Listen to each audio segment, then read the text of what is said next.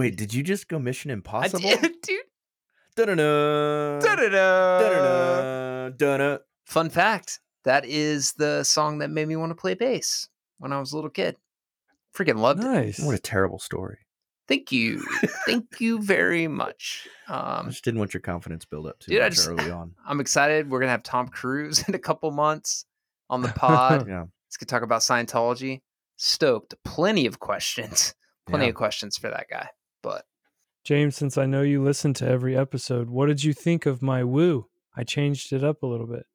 From this last episode, Yeah. I have not listened to it yet. it's too quick, Brad. Too quick.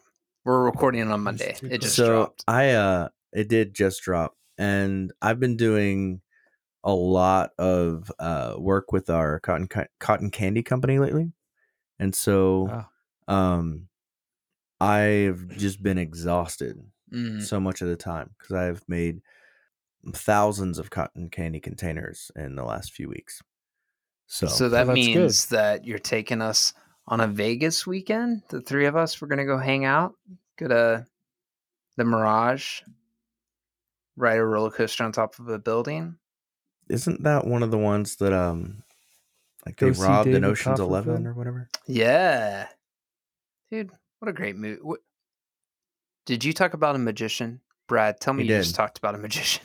And he went I David did. Copperfield of all of them. That's the only one I know. He's had What's a lot of work guy's- done. He's had a Has he? lot. Of... He's been around a long time. He has, What's the, what's the other guy that used to have a TV show? David now Blaine? he's- No, he's no. dude. I would love. maybe to that's see who I was thinking Blaine. of. David Blaine. But that's who I probably meant to over say, and I said David Copperfield. But that's not who I was just about asking, or that's not who I was asking about. Uh, there was another guy. Um, he looked like a gothic person. Oh man, Criss he had a TV show for a Marilyn while. Manson. Criss Yes. Angel. Mind Yeah. freak. Criss Angel, Mind freak. mind freak. Yeah. Apparently, he's in Vegas. He looked like um he was a uh the magician member of Skillet. Ah, yeah. That was totally a look in Yeah, the early 2000s. It was. What a mistake. Yeah.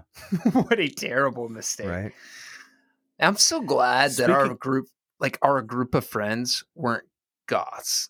You know, like we were like faux punk, which is Yeah. terrible in itself, but at least we didn't wear like makeup and wear like upside down crosses. That probably would have not gone over well at the No, I Baptist mean church. it for sure wouldn't have. no. Um, speaking of uh, makeup, something I, I heard recently is that um, back in the day, uh, there were Native American tribes that would take um, pumpkins and put them in like lakes and water sources that um, ducks and geese would be in until um, basically they get, they got used to pumpkins being around, and then they would take one and like hollow it out and cut eye holes and whatever and like go underwater and have a pumpkin on their head and could just basically swim up to a duck and grab it.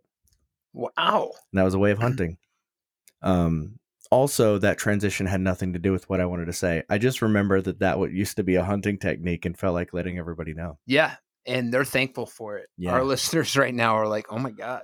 Yeah, I no, no so one much saw. smarter. This is incredible. No one saw that coming. So, like, when the apocalypse happens, if you're like, I have nothing sharp, um, I have no hunting tools.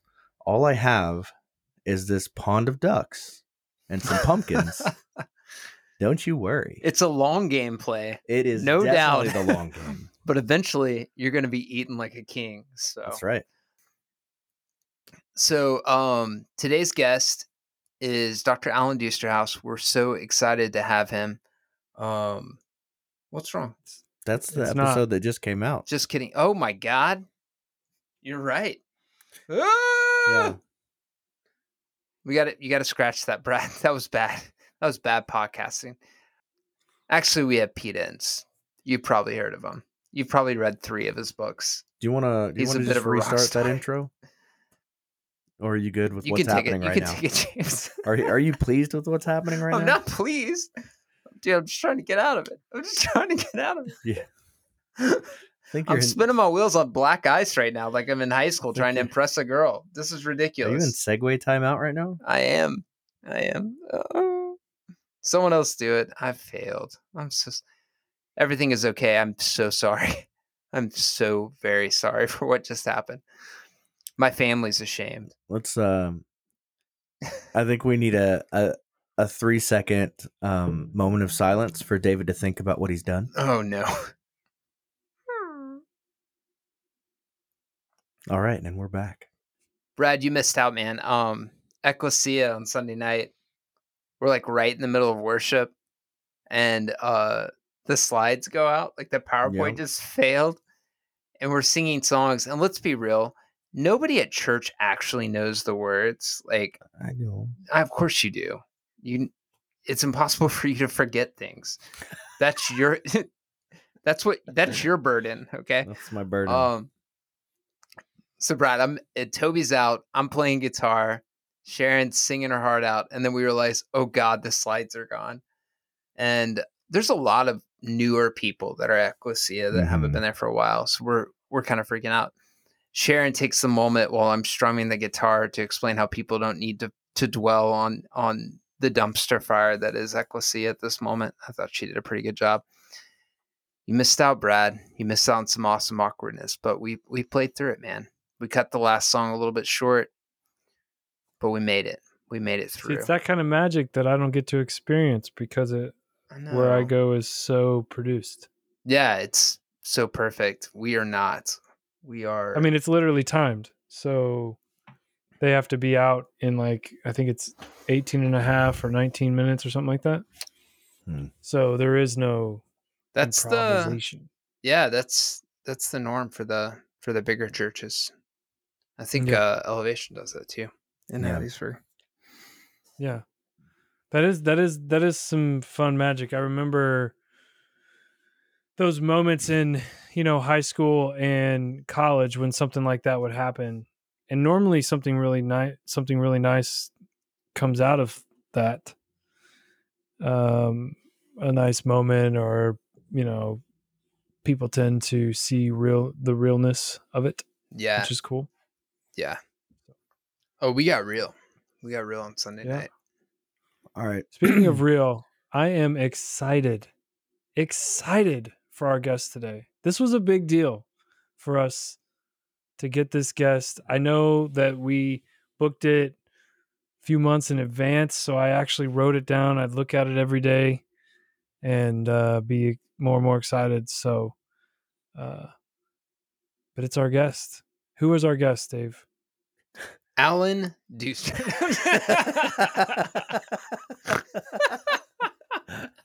Pete Enns, man.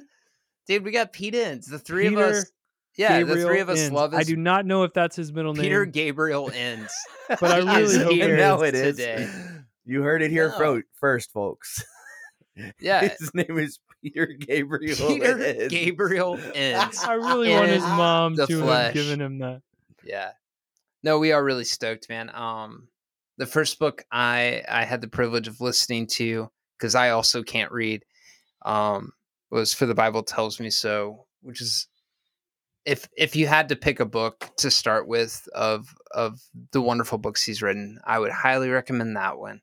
Um it's going to make you see the Bible um in a completely different light. You're going to see stories from I guess from the way that um you know top theologians um dissect and look at these different stories i mean what's wild to me is that they can dig in and and see you know i guess enough changes in the in the text or how it's written to find out basically or to kind of conclude on whether or not okay is this historical is this more of a poem even though it's not going to be in a prose that maybe like the three of us would be like oh yeah this is obviously a poem. Um and he dives into that and then presents it to the layperson like me that that can take it and and think about it and hopefully not crush my faith um while reading it because a lot of the things that he brings up is is stuff that you just didn't hear in church you know and i love that about him and yes brad we are absolutely privileged to speak with peter gabriel enns and uh i can't wait for y'all to hear it So with that, let's go ahead and get into this talk with Dr. Pete Enns.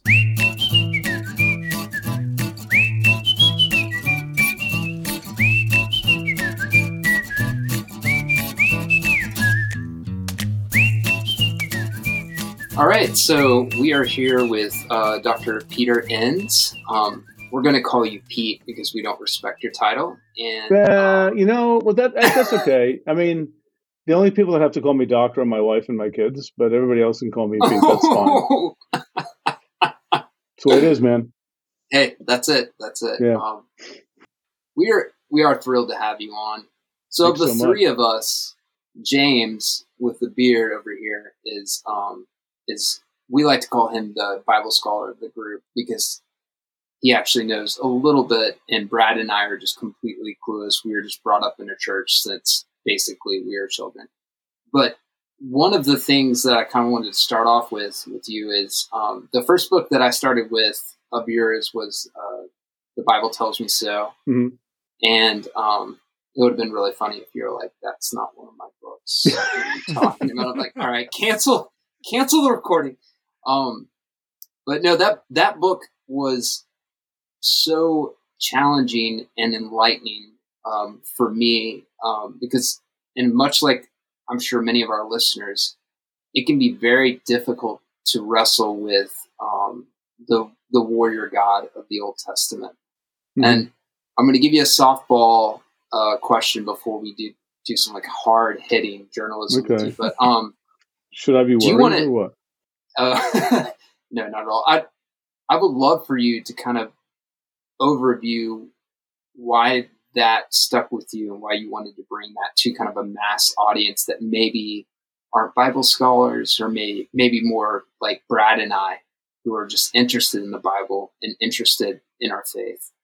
Um, Do you mean like why violence the specifically? The, the God war? yeah, yeah, it's a just yeah, just addressing what looks like two different personalities between Yeah. God and Jesus of Nazareth. Well, I, I think one of the main reasons is, is because everybody's talking about it, and that and human sexuality are probably the two most common things that you know college students ask me about because it's it's just right there in your face. And you know, I think first it's probably fair to remember that there are significant violent portions in the Old Testament, but there are other places too where it looks like that faith is already sort of evolving, let's say, or changing or developing in the Old Testament. And there are some moments of violence in the New Testament too, you know, the book of Revelation for one. So it's not like all on one side and nothing on the other. I do think it's a matter of proportion though, because, you know, there's really nothing in the teachings of Jesus about taking people's land and killing everybody, you know, or, or, it's it's hard for me to sort of square the flood story with the ministry of Jesus, right? So it creates tensions that people want to talk about, and you know, it's I don't think it's two gods or anything like that. I think it's more how God is presented by people at certain times and places in history, where how we talk about God tends to reflect just the world that we live in and how people talk about anything. And that's why we see a lot of the diversity in the bible too. You know there's within the old testament but also between old and new testament. So so i mean that's really why i wanted to talk about it because it's it's like it's the big elephant in the room sometimes. And or if it's not then it's just sort of accepted as yeah well this is fine Eh, but it, it just creates tremendous tensions with other parts of the bible and i think we have to try to explain it somehow Right. So in uh in your most recent book, you talk a lot about like this kind of a development and movement through uh, how God is viewed and kind of uh, keeping God culturally relevant and how we interact with Him and kind of adjusting how we see God and that sort of thing. Mhm. Um, and something I've been wondering is with that and how um, there were these views of God in the Old Testament that were, you know, well, we're going to win and kill everybody because our God's awesome, yeah versus turn the other cheek, and we see both of these as God. So, with these very, very different ideas, it seems like fundamentally different ideas. As as we are going through this progression of changing how we see God, what do we hold on to? Like what's consistent? right. Yeah, no, that's a good question. I laugh because it's it's a common question. I think it's a very good question. And here I have to go a little bit zen here and talk about things from a little bit different angle because I totally appreciate, you know, uh, James, what you're saying about holding on to. And I'd like to suggest that maybe that's not the right language. You know, what do we hold on to to give us that sense of like, it's all going to be okay? Because maybe it's not going to be all okay for the time being. Maybe we have to let go of holding on to something and just trust in the presence of God. So, if there's anything to hold on to, I think it's maybe God's ultimate goodness and not whether you know the Bible irons out. Right? I mean, I, I, ho- I hope that's helpful. Right. I'm not trying to be obscure here, but no. I think so often our uh, the legitimate uh, legitimizing of our faith comes down to well, the Bible works this way, and this is how it all works together. I'm not sure if that's the source of our faith as much as it is, you know, grace is a gift of God. And working within that, we get to struggle with these texts and ask ourselves, yeah, I'm not really sure what to believe right now about God, the way God's presented in the Bible, but I still have, you know, if I can use the evangelical word, I still have a relationship with God. I'm still, I feel like I'm known by God and I know God. And, you know, so I think that's sort of like a different, to me, that's a more satisfying way of framing this rather than holding on, right? I mean, just for example, um, you know, I had someone say, a pastor once say that, you know, Pete, I, I hear what you're saying. I track with it. I understand that, you know, we can't really rely on what we think about the Bible, but but then still give me something to rely on, right? And that's missing the point. See, that's that's just sort of like replacing one theology with another theology and saying, now I got it. That's the one I'm going to hold on to it's an ever moving target our theology our expressions our ways of thinking about god because god is much bigger than we are. And that's part of the journey of faith i think. So in that um, you know there's been so many movements um, throughout our lifetime and before that have used christianity and god like crusades and you know all the all sorts of war and then purity culture and all of those kind of things as well. All of those under the banner of, well, this is because this is who God is. So mm-hmm. that's like kind of um, going back to the question with, with, how do we navigate with those things? Where right. you know, so often I'm like, well, that that doesn't reflect Jesus, but does it need to? Right. Where where do you draw the line? In other words, yeah. in terms of like, are there any parameters for what you can say about God or not say about God. And I, I think that there are, right? And I think, you know, Augustine, for example, says whatever doesn't promote love for your neighbor is bad interpretation, right? It's not telling us something that's true about God. And I do think that just profound, deep misunderstanding of the Christian tradition is not an excuse for going off and saying whatever you want. I think people can be corrected right? I think, you know, again, I think if people say, for example, hypothetical, this isn't happening in our country at all right now, but people who say, who, who quickly combine the Christian faith with politics, you know, Christian nationalists, for example, um, the the history of the church is so you know at least its interpreters have, have been so very clear and i think it's such a major theme in the New Testament with Paul and the book of Revelation, by the way, that you do not combine the kingdom of God with the kingdom of men.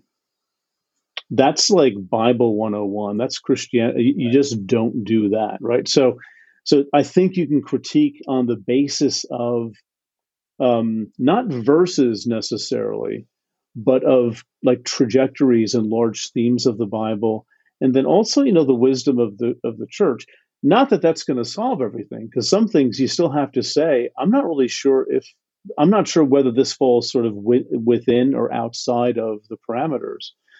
But I think if people are of goodwill and are trying to figure it out, you can have those conversations. It's more people who just dig their heels in in uh, in, in looking at the Bible in ways that's ultimately self-serving, that's ultimately private kingdom building, and I think those things can be critiqued, and I think should be critiqued.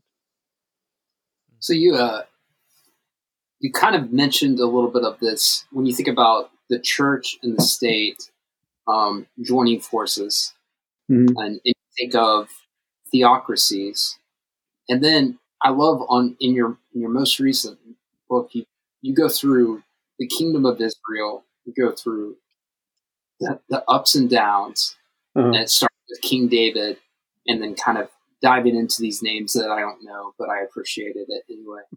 Of of the uh, when when uh, Israel breaks into to two different nations, Right.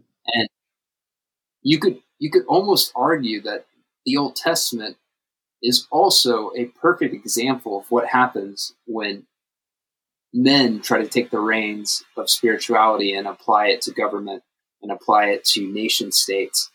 Um, I think you're right. That's the irony because monarchy yeah, it's doesn't utter work. failure. Right, it is. Monarchy did not work, and even within the Bible, there are there are fundamental critiques of monarchy from within the Bible itself. And and um, Walter Brueggemann, who's you know one of my favorite Old Testament theologians, he he says that essentially when the Israelites set up their monarchy, after being warned by Samuel and God in First Samuel chapter eight, this is a bad idea. This is going to get you nowhere. Um, but they did it anyway. And and and Brueggemann says that this was essentially recreating the Egyptian empire because Solomon had to enslave his own some of his own people and force them into labor to do things they didn't want to do. Because if you're going to build a kingdom, you got to build a kingdom. You have to have a standing army. You have to have administrators. You have to have servants. You have to have people who farm fields for people and who cook for them and dress them and all sorts of things. People will be conscripted for things that um, God would not do, right? So it's it's like you've got this shadow cast over the entire monarchy before it even starts, because the first king is Saul, and then David, and then Solomon, and then it divides into two. And there are only basically two kings who don't really do bad things Hezekiah and Josiah, which nobody really talks about. But for the most part, it's an absolute disaster. And the hope to reinvigorate the kingdom when they went into exile in the sixth century, then they came back, and there was always so a hope by at least a core number of Jews to basically you know make israel great again that's really what it comes down to to bring back the davidic monarchy and to bring back you know the the, the glory days of david supposedly. But that never happens. You see it's like it's it's almost like the path goes in a very different direction because nationalism doesn't work. You know theocracy worked in other nations in the ancient world but with israel it just it was just a bad idea. And that should be, I think, a, both testaments don't seem very big on the idea of mixing God and and politics, and I don't I don't know why people don't see that.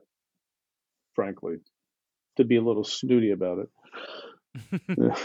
it's interesting because it, it obviously plays into the utter disappointment that is Jesus Christ from a from a Jewish standpoint, right?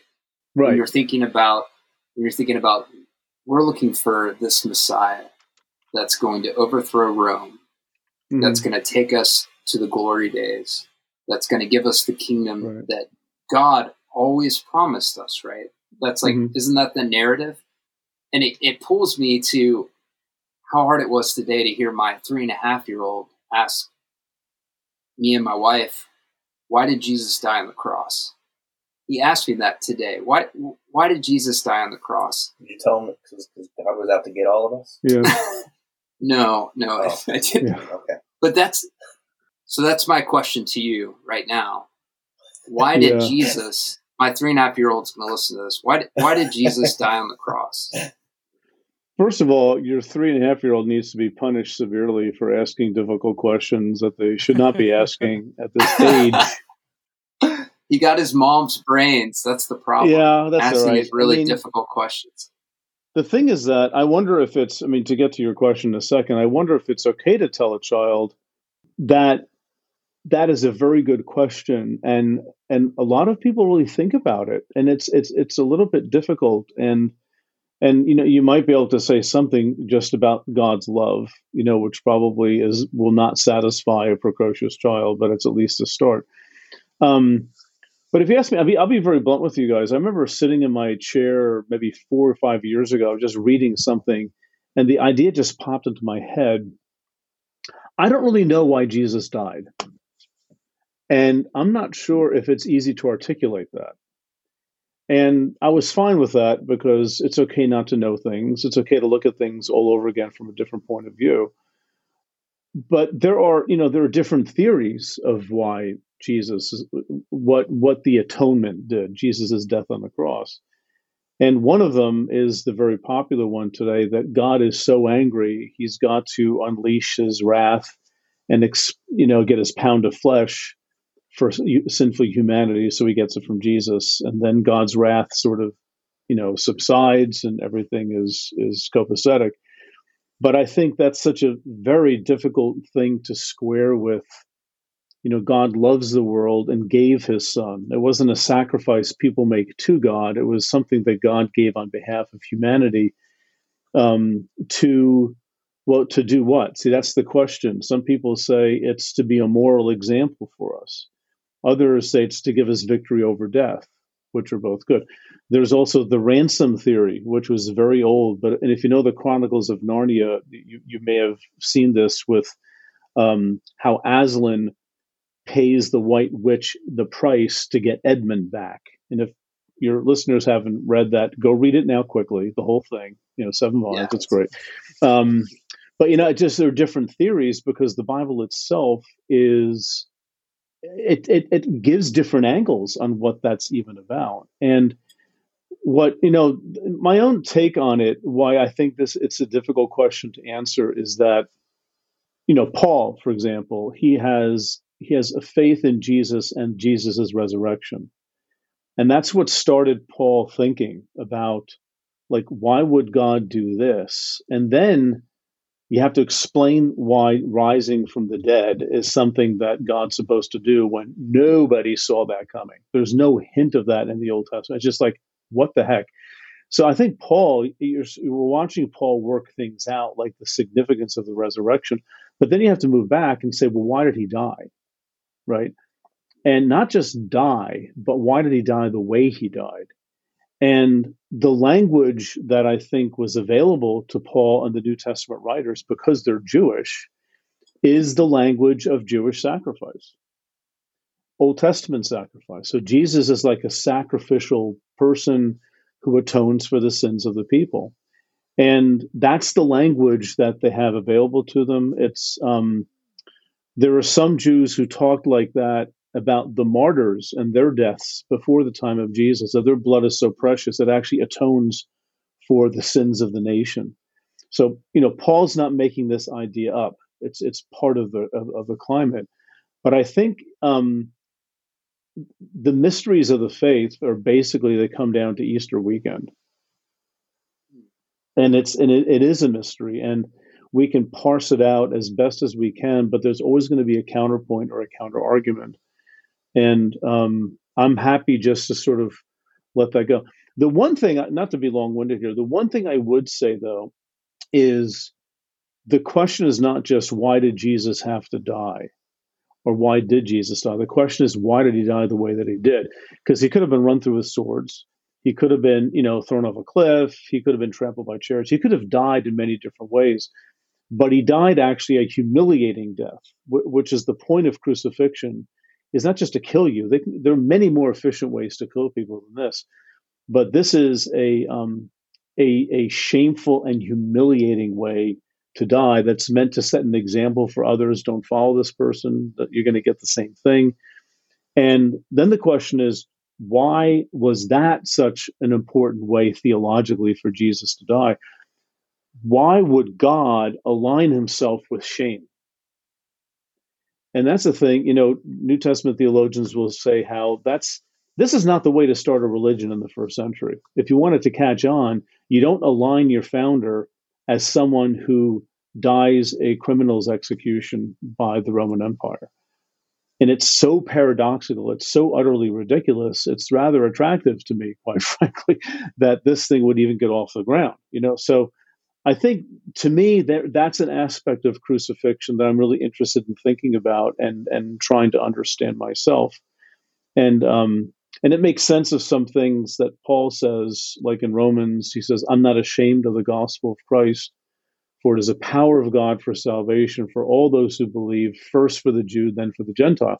And I always grew up thinking that, you know, I'm not ashamed of the gospel means don't be afraid to witness to your friends in the in the lunchroom line or something, but Paul doesn't say, I'm not afraid to talk about Jesus. He goes, I'm not ashamed of the gospel of Christ.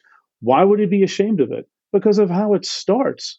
You know, he's it starts in a shameful act that paradoxically, Paul says, it's in that shameful act that the power of God is actually revealed. So for me, the crucifixion is paradoxical. It's it's it's by design difficult to understand. You just sort of like rest and try to understand without feeling like we have to get on the bottom floor and work it all out and it now makes perfect legal sense. I think I, I think that's actually minimizing the uh, the crucifixion. I can already hear some of my friends, maybe even family members, that would immediately come back and say, "Well, Jesus died the way he did because wasn't it was predicted." Is I think there are some that believes that it was predicted in the Old Testament. Is that true?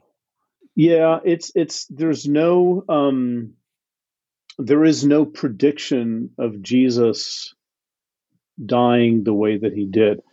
I think probably what um, you're thinking of is probably Isaiah 53, which is that passage. It's called, you know, we call it the suffering servant passage, where the servant basically suffers on behalf of others.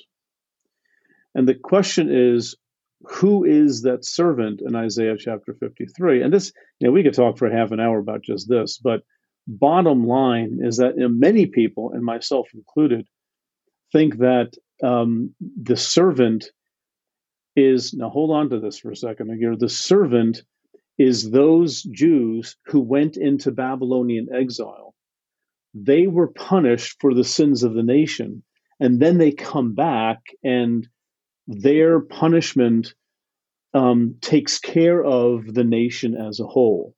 And I'm not making that up. There, there are many people who think that. Some think it's maybe that's not the best explanation, but that's the one that makes the most sense to me. So uh, it's not a prediction of something that's going to happen hundreds of years later, right? Biblical prophets, when they talk, they're talking to their time. And they're saying, this is what God is up to, and here's what's happening. And that portion of Isaiah is all about the return from Babylonian exile. So, you know, the punishment has been paid, the people have suffered in exile, and, you know, um, they were bruised for our transgressions and things like that. They were bruised for our transgressions. Okay, if if the exile, and this this is the, the way you know the, the Old Testament talks about the exile. If the exile is God's punishment on the people for disobedience.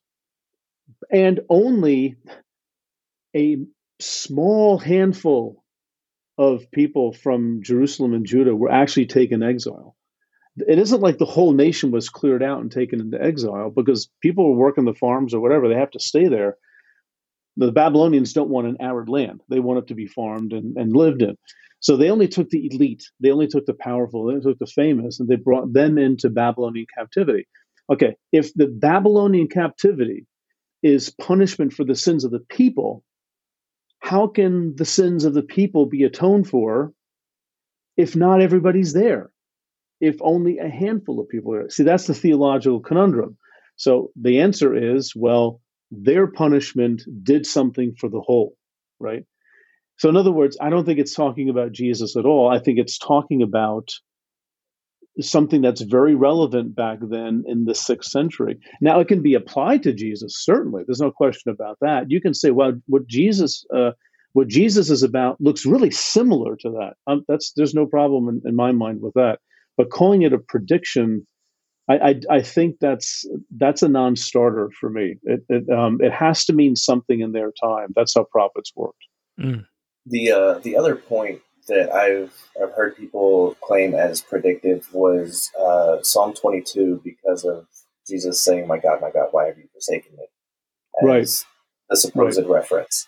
So, what about that one? Well, it may be that Jesus is doing there what he does a lot of times is just quoting scripture when it's relevant, right? So, I, I think that um, that you know Jesus is giving voice to his own suffering, his own sense of feeling forsaken by God, by citing the Bible. We do that too, by the way. You know we i think people who know their bible do that all the time but i'm not saying well the bible must be predicting me. Right? I'm just i'm using the bible to give to articulate something that i'm feeling or thinking at the moment. And that seems to be what jesus is doing with psalm 22 i've got a fun question for you okay i didn't script this, I didn't script these this one out fun so far these are these are wonderful oh these are they're these, fun for me yeah oh my gosh no i'm yeah Oh, I'm I'm I'm living it up right now. I'm, lo- I'm, I'm locked this. in right now. Yeah. I'm actually about to email your assistant and say we're going to need more than an hour. But um, why do we only know really about Jesus of Nazareth from 30 to 33? Yeah, good is that, question. Is that um, accurate? Yeah, roughly. I mean, it's really hard to know I mean, people say, how long was Jesus' public ministry? And the answer is typically three years. Because in John's gospel, three Passovers are mentioned. The Passover's once a year. That doesn't mean three years, though, if you think about it. Right? So Christmas 2019, 2020, 2021, that's not three years, that's two years. It could have been two years, right? The other Gospels only mention one Passover, so maybe it's one year. Nobody really knows. The chronology of Jesus is maddening. You know, we have some clues because of when Pontius Pilate was ruling and when Caesar Augustus and all these, you know, and when Herod the Great died and all that. We we have a sense of like roughly when Jesus lived, but but the main point is we only really have about his adulthood, right? Except for that one story in Luke when he's 12 you guys remember that one? He's um, the parents came down for the Passover and they went back, and it wasn't just them because I'm sure caravans of people went because it's dangerous. So they're like halfway home, and they're like, "Where's Jesus?" So, Where's I don't know. I thought you. Where's Jesus? yeah. So they go, oh god, oh, went all the way back to grab him, and he's lecturing the priests in the temple, you know. But that's about it, you know. And and um and the other question, I mean, it's it's even more serious than that, David, because why do only two of the gospels talk about his birth? Mark doesn't talk about it and john doesn't talk about it. So it's like the early stuff was probably inaccessible to the gospel writers. I think that's probably the simplest explanation mm. because frankly nobody cares about this jesus guy when he's a teenager. Right? And nobody's going to say i can't wait for him to grow up because he's the son of god. He's going to die on the cross it's like Jesus, when he became public, well, then he became public. And, you know, gospel writers are writing probably a generation or so after the time of Jesus, a lot of time to reflect. Luke fills in something about when Jesus is 12. Matthew and Luke have a birth story that's very similar, but also very, very different. But the main heart of it is Jesus's public time and when he's speaking. And that's the thing that interests people. You could also ask why Mark doesn't even have a resurrection really at the end. He has he has sort of he alludes yes. to a resurrection story, but doesn't have it. I love now, that it's people, added into it. It's yeah, amazing. the longer ending was added in clearly, uh, probably in the third century. People say clearly borrowing stuff from Luke and John to sort of like we can't have the story end this way.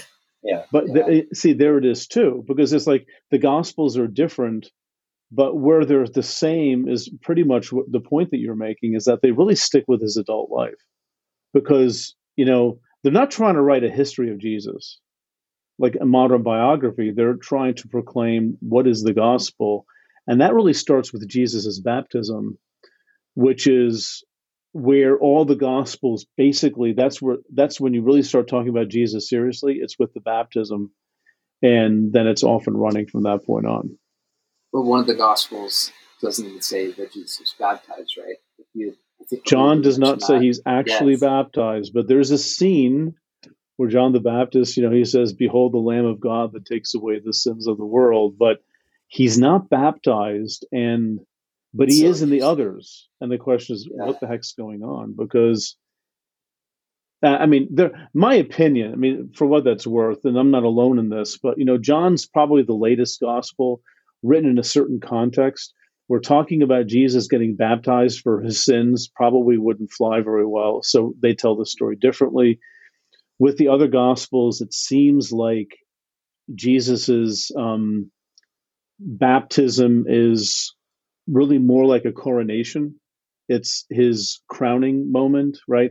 It's you know, um, uh, this is my son. My my you know, my son, listen to him. And son of God language in the Old Testament, we know this from Psalm two and, and a bunch of other places. But to call somebody a son of God oftentimes means you're a king. That's that's royal. That's royalty language. So one way of understanding the baptism scene, when the heavenly voice says, "This is my son, listen to him," it's it's this, in a sense a coronation of Jesus as you know the king of the kingdom of God, which is now present with the people. So it's interesting. Jesus' baptism is not for the remission of sins in any of the gospels, even though it's that for everybody else. I find that one of these interesting things just to think about and talk about. It is sad that only one of the Gospels lets us know that John was faster than Peter as well. Yeah, I wonder Like, which that's one that that's was. pretty sad. Um, was that? Can- Can you repeat that? I, I feel like it's sad that uh, only one of the Gospels lets us know that John was faster than Peter. Yeah.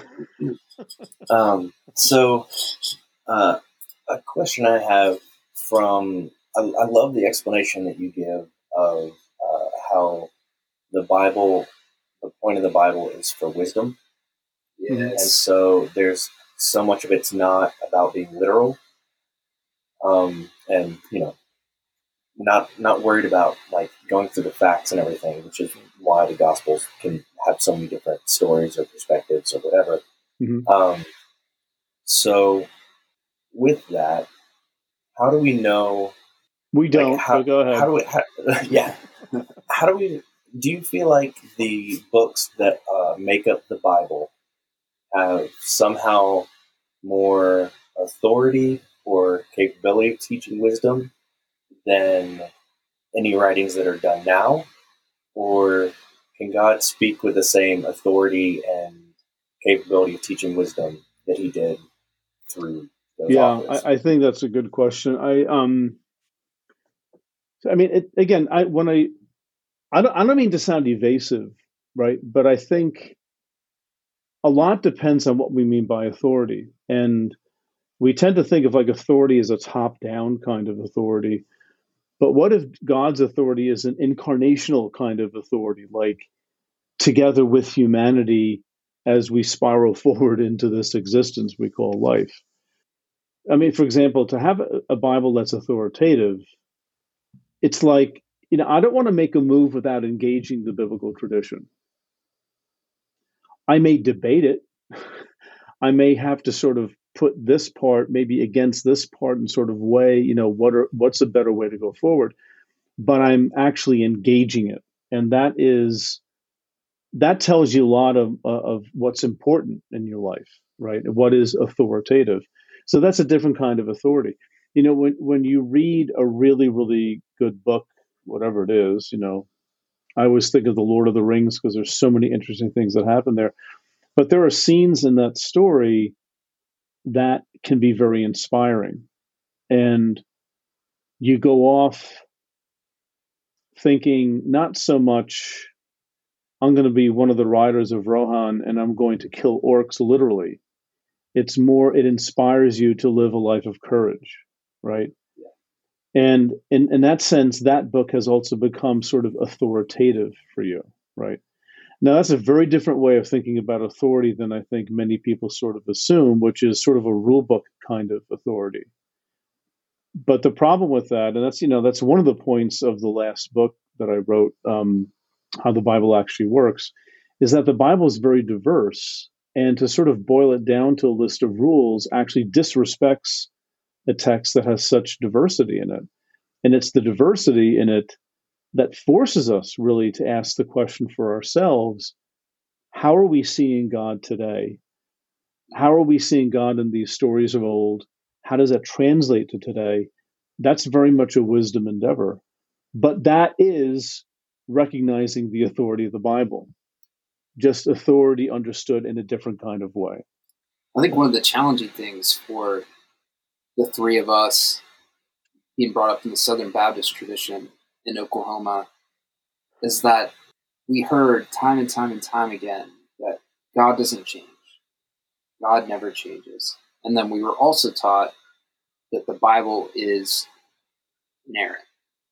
And right. the Bible is supposed to be believed through and through. Mm-hmm. You're supposed to trust that these stories, that the Genesis story and the parting of the Red Sea, that this all literally mm-hmm. happens. Mm-hmm. And then as we go through our faith and we learn new things and uh, we listen to people that we trust, and you start to kind of reorganize some of those beliefs and then you let some of them go and then you still try to hold on to some of them. I think so many people struggle from making mm-hmm. the move the Bible is authoritative in the sense that it's literal and inerrant. And then once you start looking at the four gospels and you're like, right. Whoa, these are very different. you know, clearly there was some sort of Q source that they that they took from because there's a lot that overlaps, but also yeah, you know, a lot that's different. So, what do you do with that for for for people who their faith is really built not on God but but on the Bible?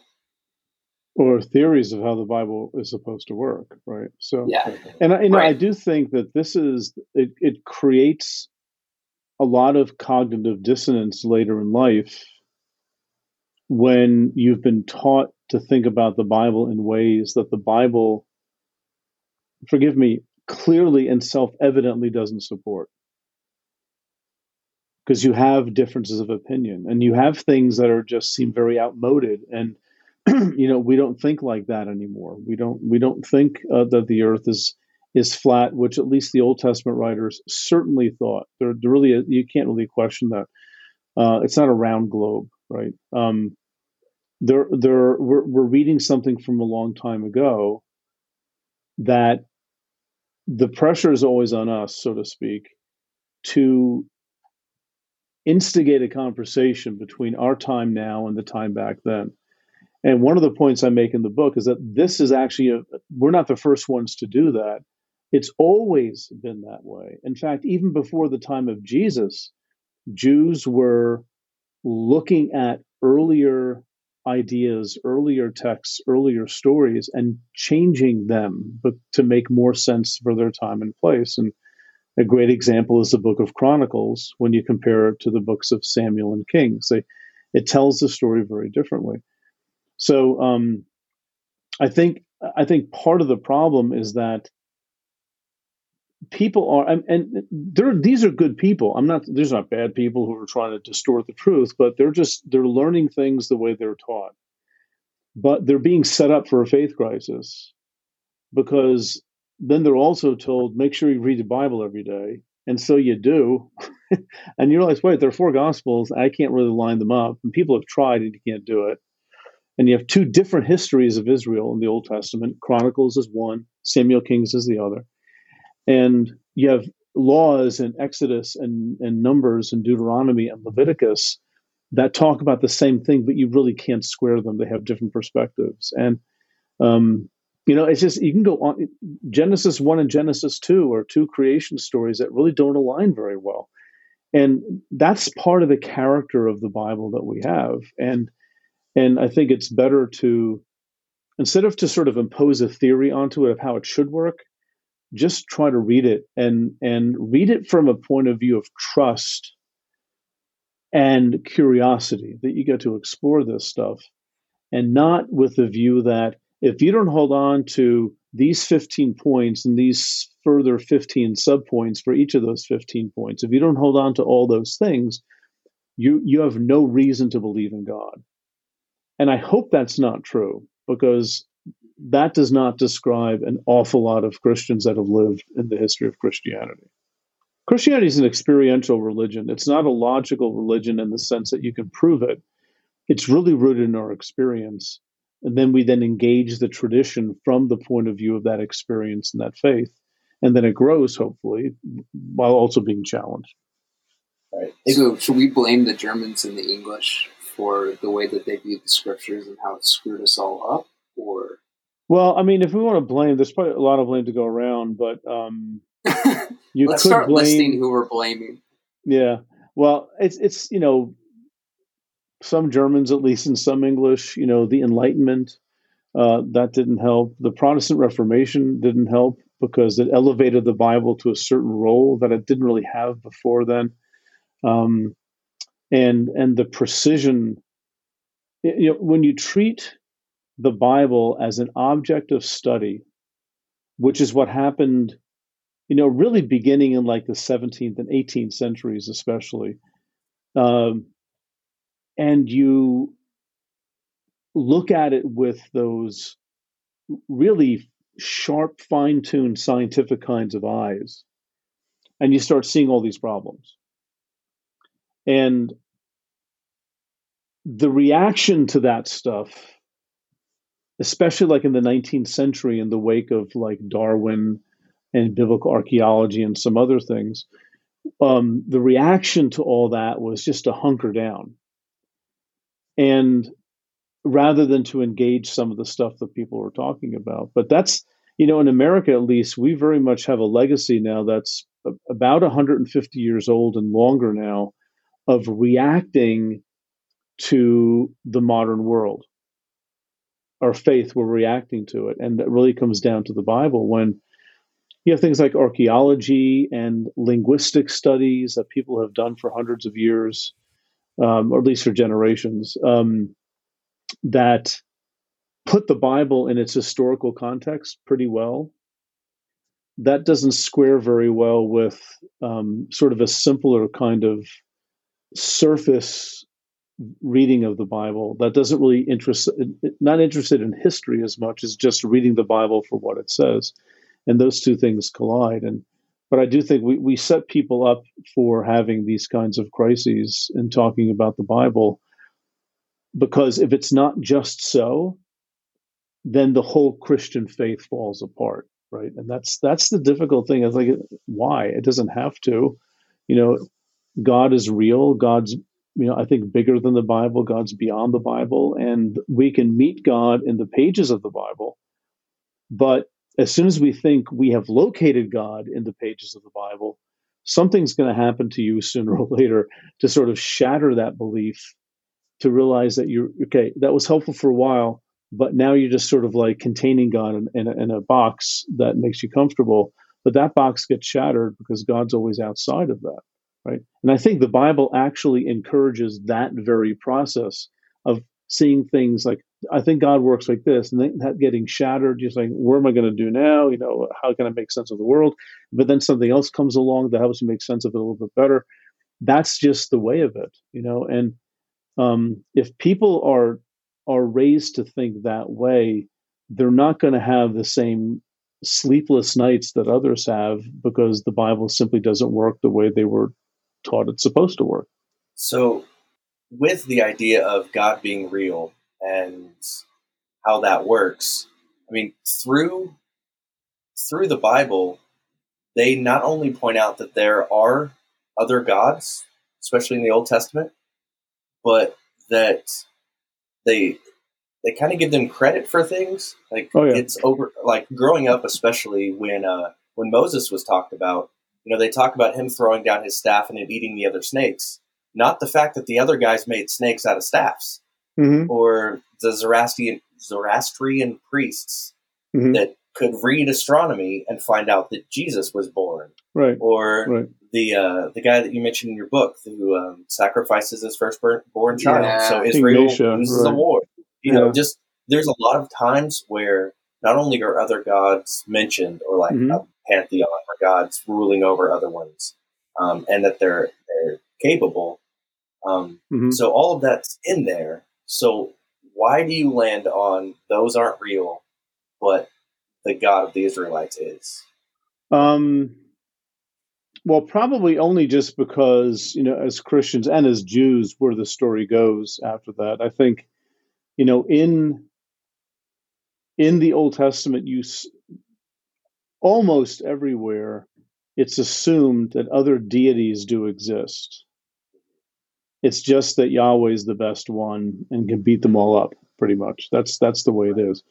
Um, something happened, and, and this is you know we don't really know. It's hard to trace this, but sometime after the exile, probably maybe even during the exile, but in the centuries that followed, we moved to like a true monotheism on the part of Jews. Again, we don't know what instigated that. We can't trace it. And then certainly by the time you're in the New Testament, it's like it seems for the most part really, really clear that there's only one God as far as Jews are concerned, as far as Paul's concerned, as far as Jesus is concerned. And if we could trace that, we would know a lot more about the ancient world and why things happen. But yeah, again, you know, the Christian confession is that, you know, Jesus shows us what God is like with greater clarity than you see elsewhere, right? And that's why, you know, Christians typically say, I don't think Jesus wants us to take over other nations and, you know, just kill everybody and take their land, even though that's in the Old Testament. Yes, I, I guess though, you know, James, you're asking maybe a slightly different question if I'm thinking about it. Like, why why land on that one instead of any of the others? Yeah, I think that's just because that's how the story kept developing in, you know, say the thousand years from David to Jesus, and then the two thousand years since. And I'd probably say the simplest answer is that's just the tradition we're a part of. Yeah. Mm. you know and i don't, I don't really know how else to answer it you know I, I just don't think there's a storm god but here's the thing too yeah. i don't think israel's god causes storms right? Right. which the bible does talk. I don't i don't think it works that way. I don't blame ancient people for saying that. They're not they're not they're not in error. They're just ancient right? There are all sorts of things that i think about god that are plain old wrong. I just don't know it right? Because i mean we're so human we're locked into our humanity our limitations Mm. but I think we're living where we're living, and uh, you know, I'm very aware of the fact that had I been born someplace else, like not in the West, would I be on a podcast right now talking about the Bible? Probably not. Right. Yeah. Probably not.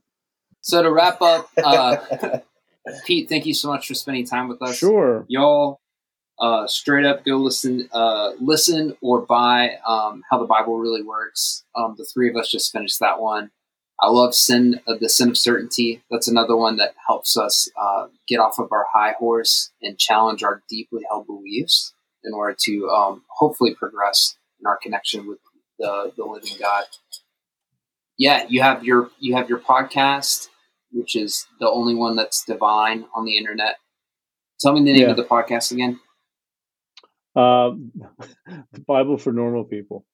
The Bible for normal people. Yeah, Love it, yeah. and uh, y'all support him. But thank you again, man. We really, really enjoyed it. Alrighty. Yeah. Thanks for having me on, guys. Appreciate it.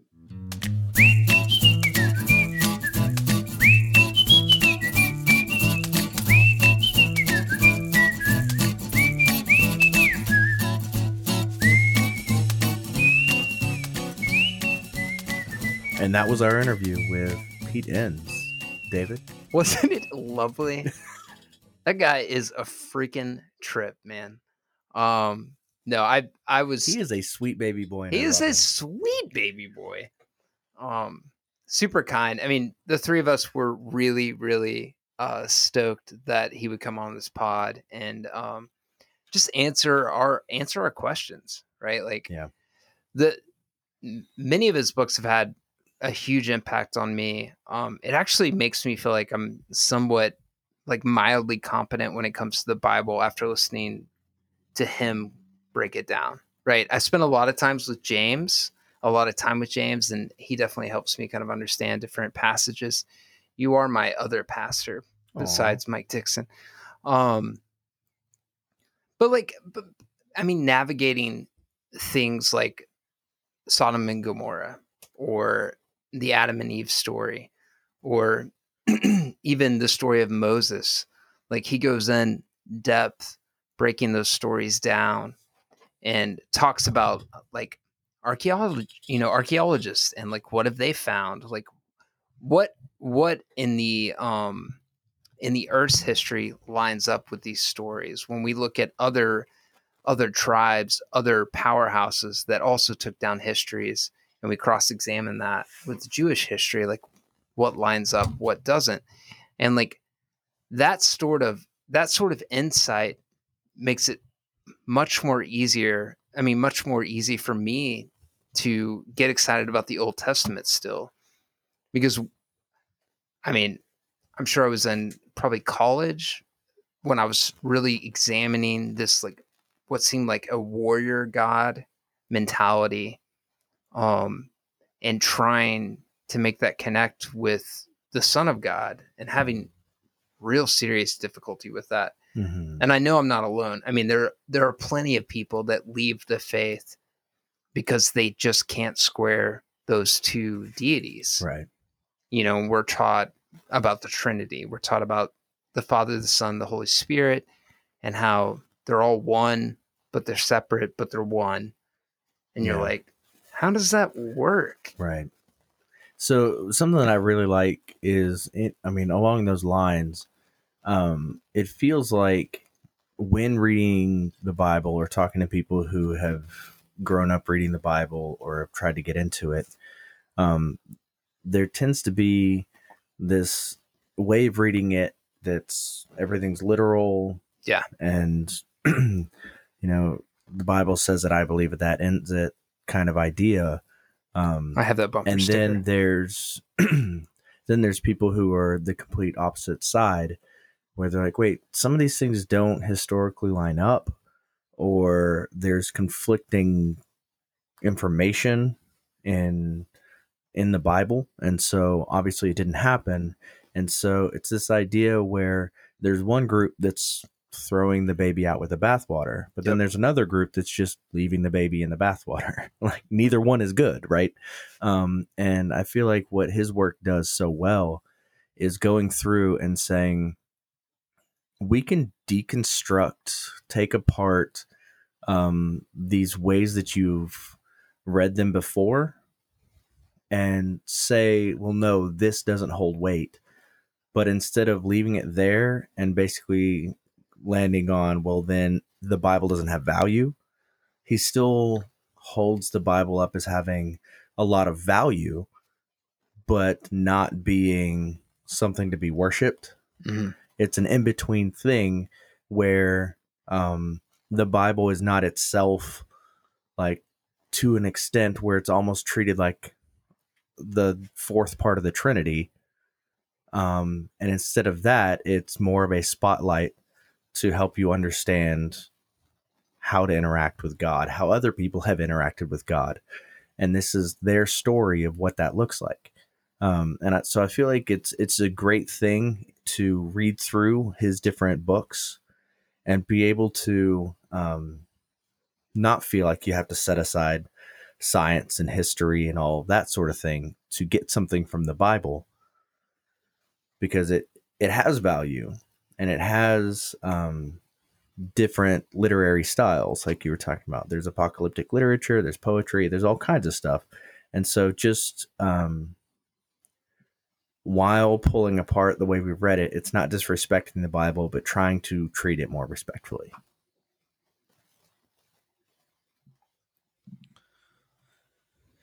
Yeah, I mean, listening to Pete Enns on his podcast, listen, reading his books, I think you guys kind of joked about it with him while we were talking to him, but at first it was quite a shock to the system to read his books or listen to him in a good way, but it was quite a shock to the system because it took a lot of the ways that I had always seen the Bible.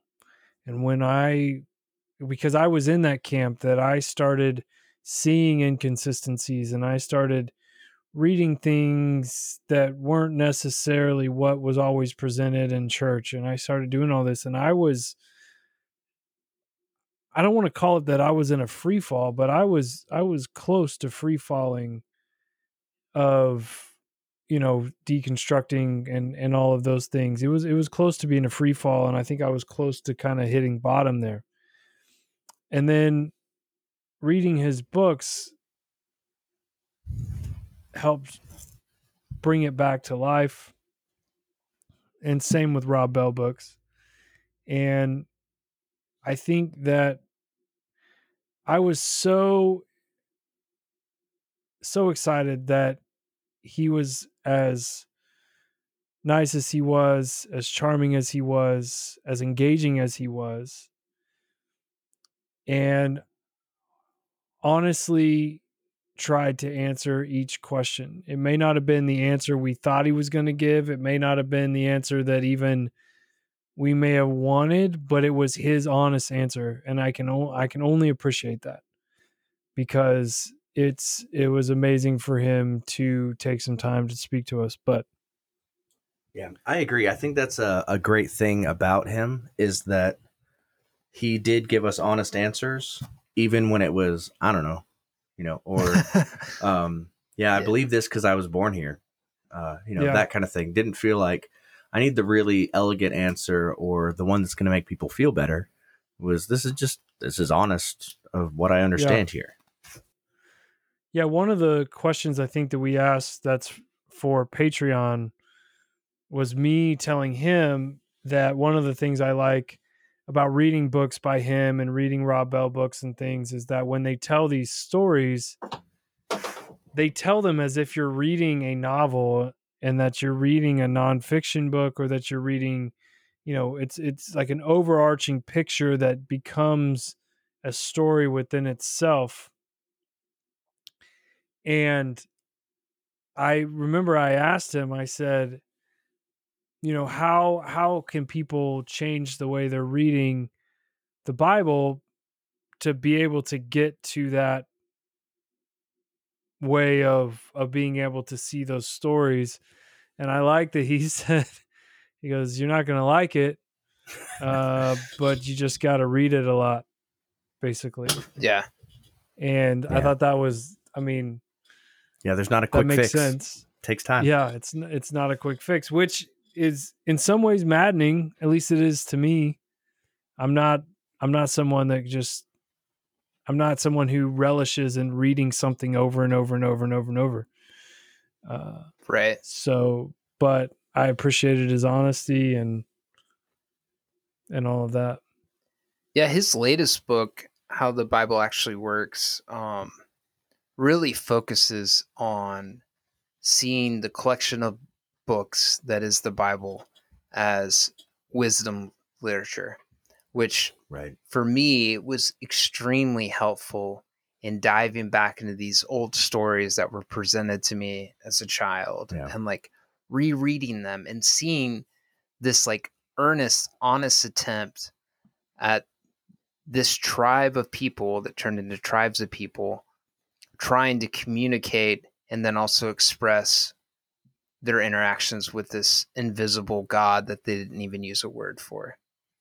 And like being in 2020 with technology with our extensive understanding of how the world works um, like trying to put religion and science together in the same bucket and and see them somehow coexist like it makes it that much more palatable and exciting to see these people that had a limited vocabulary that had a limited understanding of how the world and the cosmos worked trying to express their their hope their anger their sadness like their love of this deity. Um and then also how they had to take the framework that they'd seen used in all these additional gods and use that language to explain their god and try to differentiate their god from other gods which Mhm. again gives a different kind of spin on why the god of the old testament seemed to be so ruthless at times. Um, and it's like maybe he wasn't, you know. Um, Right. It yeah, it feels like so much of the Bible is people trying to figure out what God's like by trying to interact with God. And it feels like now we try to figure out what God is like by just reading this book. mhm. And it feels kind of lazy. Um and it feels like uh like we've taken just such a sharp turn away from the way everybody in this book that we revere did it was actual personal experience and navigating and trying to figure out how to love people better. And now it's let's not figure out how to love people better. Let's figure out what this says and try to stay Let's try to get into in, heaven. in this realm of what it, we're told. Um and it just feels like we uh we aren't wanting relationship with god to continue. We're just wanting to replicate what some other people did Well, thank you so much for for listening to this episode. We love y'all, and um, show us you kind of like us too. Follow us on uh, the social medias. Interact with us. Let us know if you have any ideas for future episodes. But yeah, you can go to uh, peanut peteenns.com. Do you like how I said that? sounds like you said penis or Oh. we're about to say penis No, but that would be funny. PeteEnns.com. Um, check out and please freaking buy he- most of his books, if not all of them, are on Audible. Um, How the Bible Actually Works, The Bible Tells Me So, um, The Sin of Certainty, just three of his many books that you can check out. He is incredible. He's got a lot of videos too on YouTube and a lot of extra check him out content. check him out on youtube and his podcast yeah, are two great ways as well But yeah, thank you all so much again for supporting us. With that, we'll end this episode. I'm Brad Stair. I'm Mr. Pumpkin. i'm i'm the duck Brad does not think we're funny. brad's like there's Uh, so it's much editing a- for this episode Uh, it's going to be okay, people.